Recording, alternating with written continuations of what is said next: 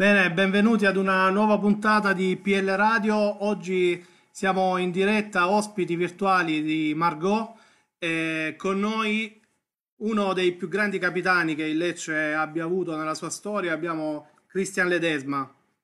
Grazie mister per essere con noi. Ciao, ciao, buon pomeriggio.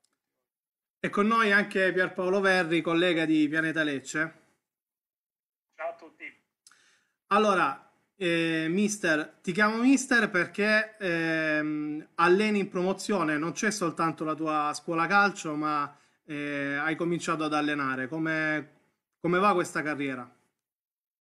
Ah, diciamo che bene, sono contento perché a, inizio anno, diciamo prima dell'estate, non, non pensavo di iniziare a allenare, pensavo solo esclusivamente alla scuola calcio invece è nata questa possibilità, tra l'altro eh, grazie o con l'aggancio di, un, eh, di, una persona di Lecce sì. che, che, lavora alla Luis, le, si chiama Leo Cisotta e quindi tramite lui abbiamo un'amicizia in comune qui a Roma che il figlio studia alla Luis, quindi è nata questa idea di di allenare questa squadra che diciamo che è un, mo- è un mondo diverso. Eh, mi è piaciuto il progetto, mi è piaciuta l'idea, le idee che hanno, non l'idea perché hanno tante idee, quindi sì. è nata questa, questa voglia di allenare e mi sta piacendo veramente tanto. Che tipo di allenatore è mister Ledesma? A chi si ispira? No, non a una persona, non ispirazione unica, ma cercando di, di, raccogliere un po' tutto quello che mi hanno o che mi hanno insegnato o magari quello che non mi hanno insegnato. E nella carriera da calciatore riesci anche a imparare dalle, dalle parti diciamo, negative, anche non solo quelle positive, anche perché sono, sono più le partite delle volte quelle che perdi che quelle che vinci. E da diversi allenatori che ho avuto sì. tutta la mia carriera, cerco di, di, di trasmettere quello che ho vissuto anche. Eh, Pierpaolo, uh, Andrea Pirlo, Cristian Ledesma, Fabio Liverani, ce l'abbiamo in casa, eh, numeri, eh, registi di, di, altri tempi che oggi non si vedono più. Sì, è vero, registi, registi di altri tempi come oggi non si vedono più, gente che in campo si, si faceva sentire sia con il pallone fra i piedi ma anche come dal punto di vista della personalità. Fra l'altro non, cioè, non credo che sia un caso che molto spesso tanti allenatori che poi arrivano a fare carriera da allenatore siano stati dei grandi centrocampisti in passato, no? Perché se vediamo noi abbiamo l'esperienza di, di Liverani, ma se penso anche ad altri centrocampisti, anche Eugenio Corini. Eugenio Corini, tanta gente che ha giocato centro, a centrocampo nel posto di regista che quindi magari ha una visione, eh, una visione di gioco completa calcio quando giocava vede calcio anche da allenatore e poi anche quando appende di scarpiglia il chiodo riesce a mettere delle sue conoscenze la sua visione di gioco a servizio delle squadre d'allenatore. Allora io vorrei un attimo ripercorrere la carriera di, di giocatore di, di, Christian qui a Lecce. Allora si, si dice, e quindi adesso scopriremo se è vero, che prima di arrivare a Lecce sei stato scartato perché eri troppo lento, dicevano. Questa no, corrisponde a verità? Ero lento, è vero. Eh. ero lo sono sempre stato. Eh, che sono stato scartato per lento, no. Poi non lo so. Io mia, il mio primo provino lo feci a Lecce. Eh, il mio primo contratto da professionista l'ho firmato a Lecce. Questo è chi è, chi è, che ha creduto in te del, del Lecce all'epoca? Ma all'epoca mi aveva visto Corvino in un torneo giocato a Bellinzona con il Boca Juniors, una, un under 19, un torneo under 19 con le squadre da tutto il mondo e squadre importanti. Abbiamo vinto quel torneo in finale contro il Barcellona. Io ero uno dei due eh, annualità 82, gli altri erano sì. 81 anche più grandi, quindi sono stato notato lì da, da Pantaleo Corvino e, e, mi ha voluto in prova a Lecce e mi ha visto come primo allenatore, mi ha visto Roberto Rizzo. Poi ti sei aggregato alla squadra primavera, ma ci sei rimasto poco perché eh, hai fatto il tuo esordio il 10 marzo 2001 da titolare in Atalanta Lecce. Il mister, se non sbaglio, era Delio Rossi. Da quel momento sei diventato eh, un giocatore eh, che è entrato in pianta stabile nella, nella, prima squadra e poi sei diventato un titolare. Ehm, che rapporto avevi con, con Delio Rossi?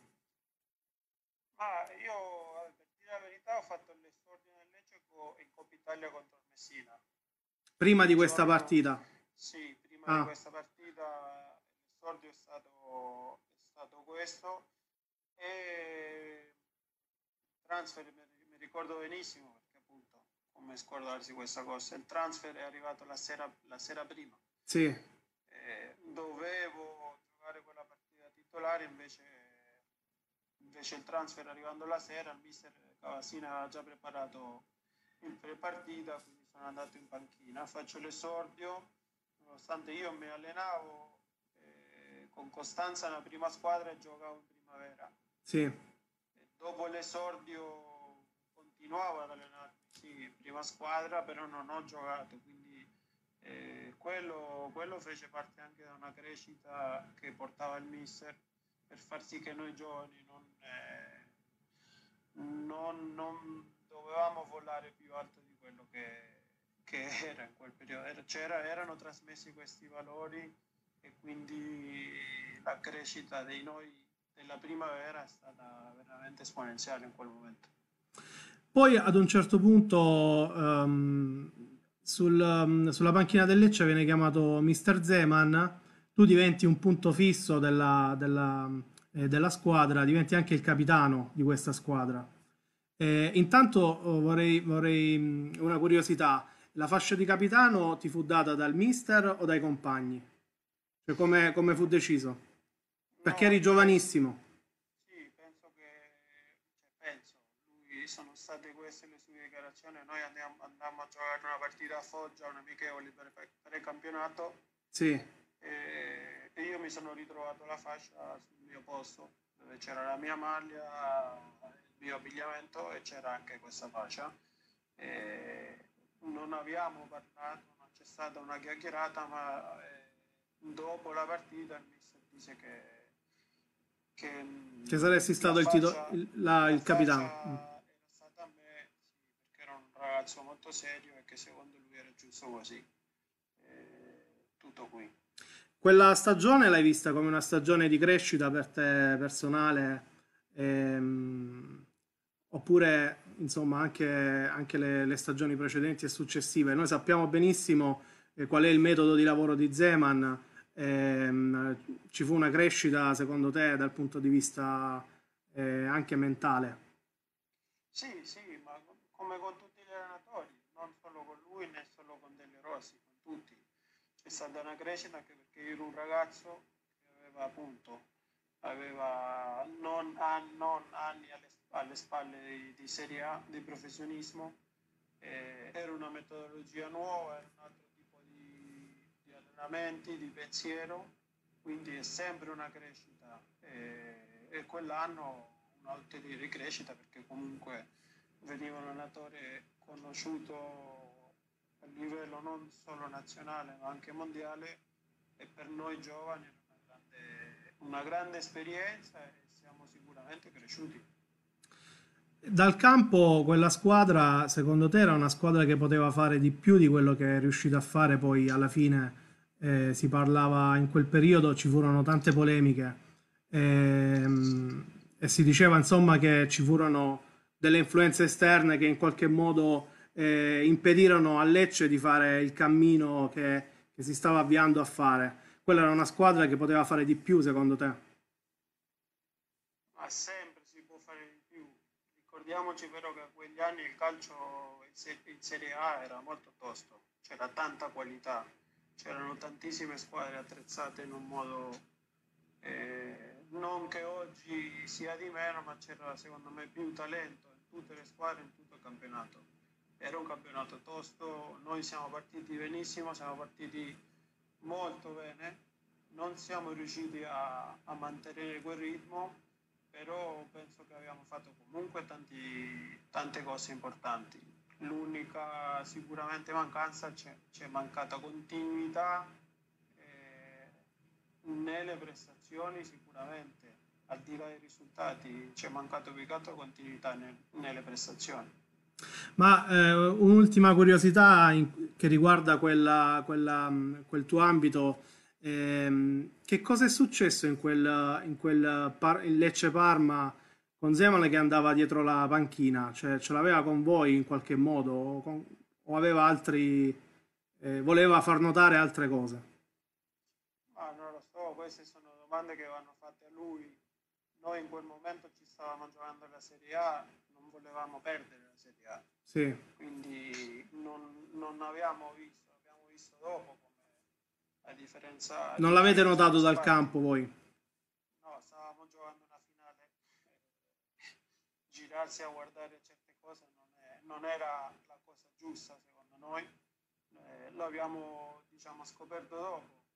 Lì c'era una partita in corso, sì. c'era una partita tosta, c'erano due squadre che, si, che potevano rischiare la retrocessione con un, una, una squadra o l'altra con delle combinazioni di risultati potevano rischiare la Serie A.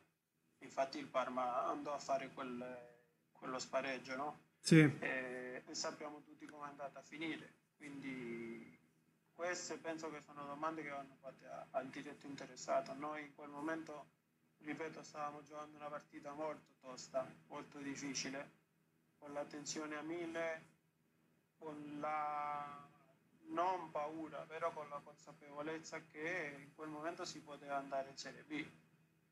Pierpaolo? Sì, eh, erano, erano, anni che noi tuttora ricordiamo con, uh, con, grosso, con grosso piacere perché erano anni dove il Lecce effettivamente non era più soltanto una provinciale, ma era diventata una, una, squadra, una realtà che in Serie A faceva fare fatica a tutti. E riguardando le formazioni di quegli anni, con, con, il senno di poi vai a vedere che praticamente la maggior parte dei giocatori di quelle rose hanno poi fatto tutti carriere importantissime, no? E credo sì. che questo dia dimensione. Se prendiamo la formazione, ad esempio, 2003-2004, Christian è andato alla Lazio, Sivili è andato alla Lazio, Bovo ha fatto tanti anni al Torino, eh, Cassetti alla Roma in nazionale, eh, Chevanton gli anni dopo, Pucinic, Bocino, parliamo tutti di giocatori che sono partiti da Lecce ma poi hanno fatto delle carriere ad altissimi livelli, quindi fa capire come Lecce in quegli anni sia stata una piazza che ha sfornato talenti uno dietro l'altro. Sì, poi do, ed sì. era, era, una piazza che faccia, come dicevo prima, noi, noi, io personalmente devo tanto alla piazza Lecce perché se siamo arrivati lì è perché la piazza, perché la società, perché la maglia, perché la dirigenza ci ha permesso di crescere nel modo giusto ci ha permesso di avere un allenatore come Delio Rosi che, che, ci ha fatto crescere nel modo giusto. In quella primavera c'era una, una, primavera fortissima e, e ci, ha, ci, hanno fatto crescere nel modo giusto e, e secondo me Lecce, quello che si salva con Delio Rosi con, nella partita contro l'Inter, anche quel Lecce eh, giocava veramente un bel calcio, se no non ti salvavi, non bastava difendere, a quei tempi non bastava difendere, dovevi avere qualità e noi avevamo tanta qualità secondo me. Poi da, da Lecce sei andato alla Lazio, ehm, lì hai, sei definitivamente esploso come calciatore ehm, top della Serie A eh, e, e, sei stato anche uno dei calciatori più forti nel tuo ruolo. Eh, ti aspettavi di diventare in così poco tempo un giocatore importante per la Lazio, sei addirittura diventato il capitano poi.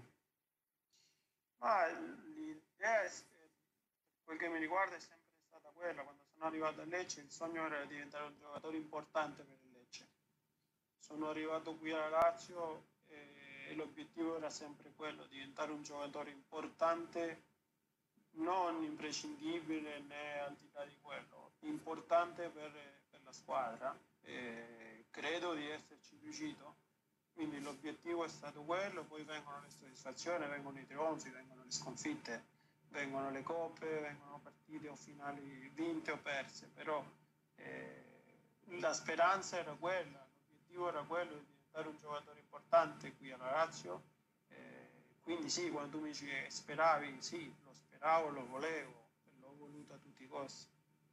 Allora, tu hai giocato un derby qui a Lecce contro il Bari, vinto tra l'altro, e poi ne hai giocati 17, se non sbaglio, correggimi, eh, con derby di Roma, quindi Lazio-Roma. Eh, qual è l'enorme differenza che c'è tra, due, tra i due tipi di derby? Come vengono vissuti durante la settimana e come li vive un giocatore anche nei, negli attimi prima di entrare dentro l'Olimpico?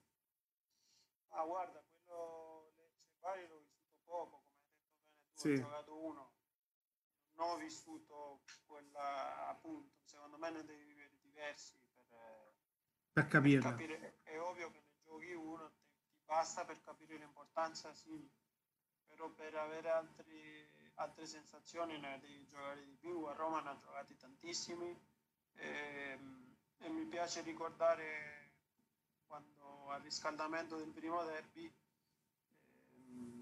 lì al cerchio facendo stretching, non so che, che massaggiatore, anzi non al cerchio ma nello spogliatoio, raccontateli qualcosa eh, a Christian del Derby ai più anziani, a Siviglia, a Zauri.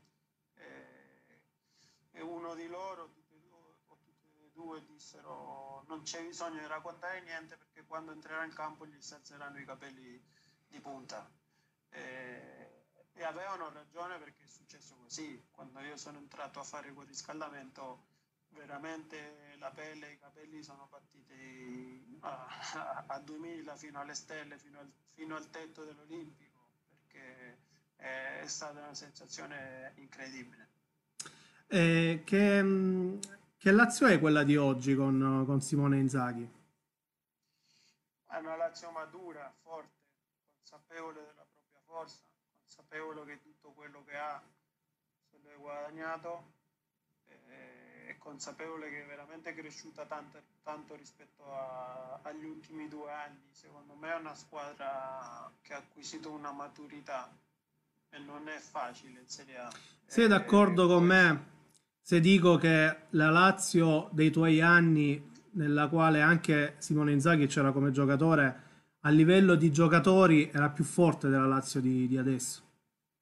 Sbaglio se dico questo. No, secondo me sì, come parlavo prima, non è per sminuire il calcio di oggi, però c'erano, c'erano difensori tosti, c'era tanta qualità. Noi davanti avevamo Pande e Brocchi, una coppia d'attacco che, che in pochi avevano, così come quando avevamo Cevanton a Lecce, la qualità di Cevanton penso che lui, lui Rocchi, Pelisieri, Natale eh, erano di una, di una, categoria superiore a quegli anni.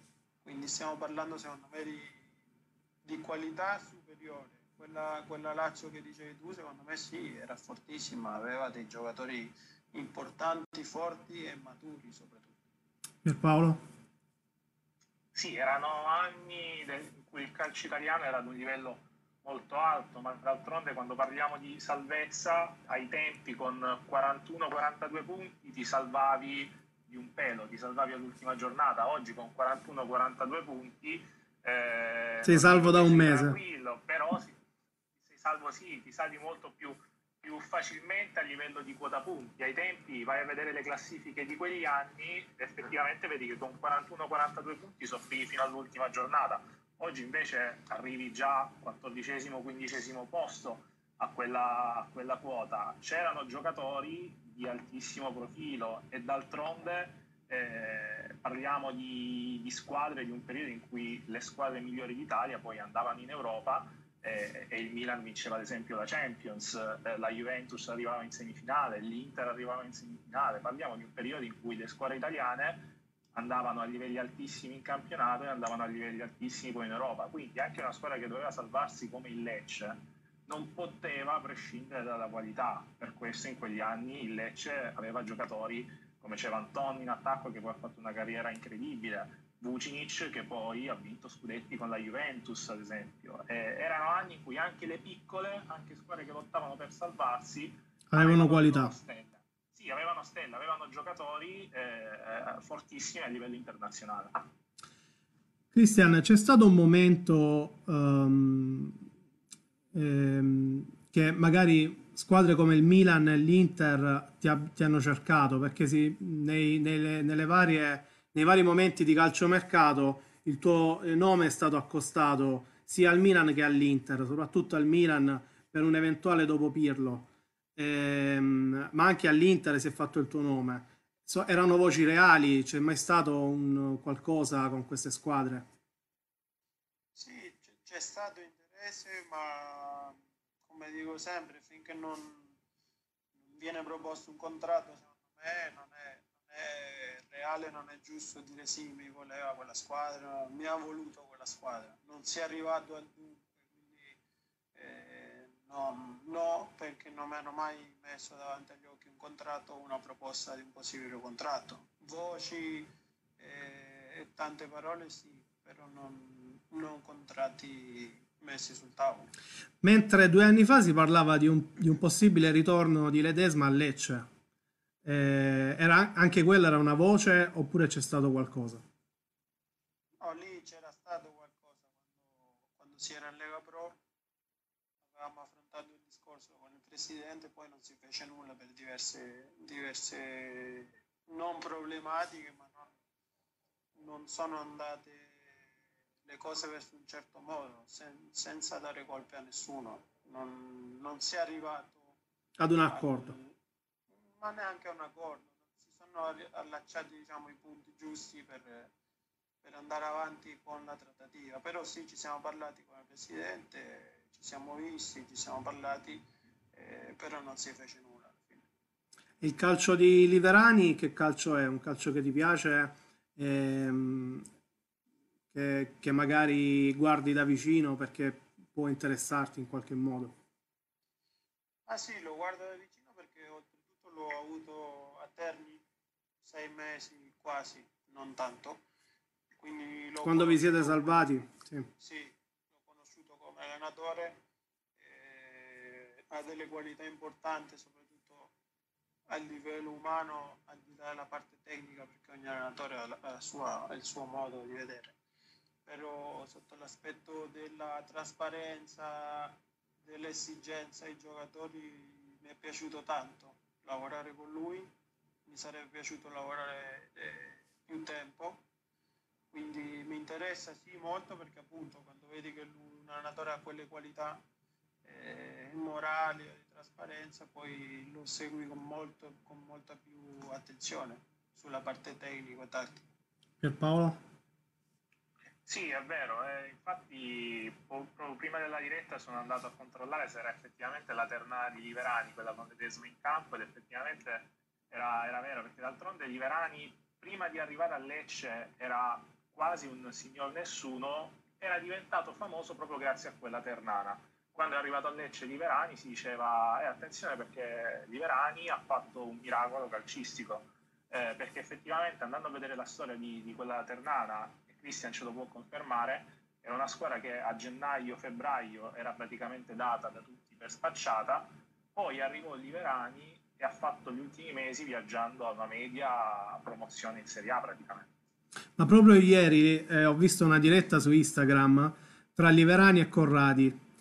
Eh, parlavano un po' del, del, dei tempi che furono e poi eh, Liverani ha detto sì, è vero, c'è stato questo mezzo miracolo con la Ternana, però c'erano dei giocatori che mi seguivano, cioè c'erano dei giocatori in grado di poter fare quel tipo di lavoro in, quei, in quel poco lasso di tempo che c'era a disposizione.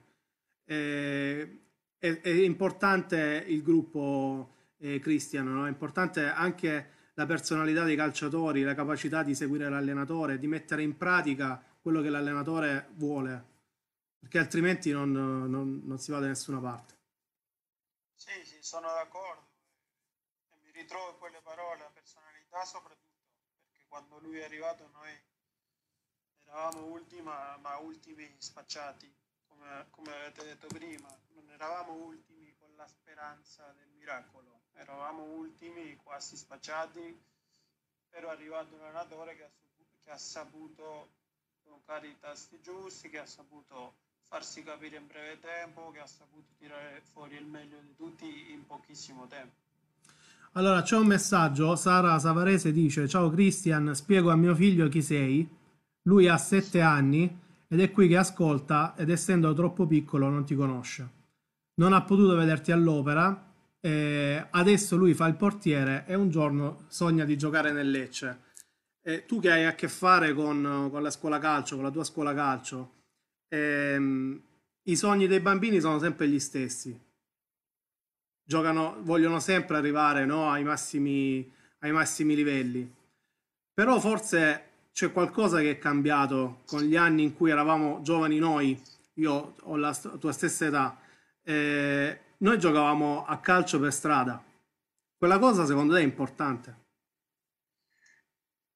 Sì, è importante, però me non, viso- non bisogna soffermarsi. Ormai è così, il mondo è così. Io pure vorrei che, o avrei voluto che mio figlio a sei anni uscisse nella strada a giocare, ma sono altri tempi ci sono altri pericoli, ci sono meno campi eh, dove i bambini possono andare.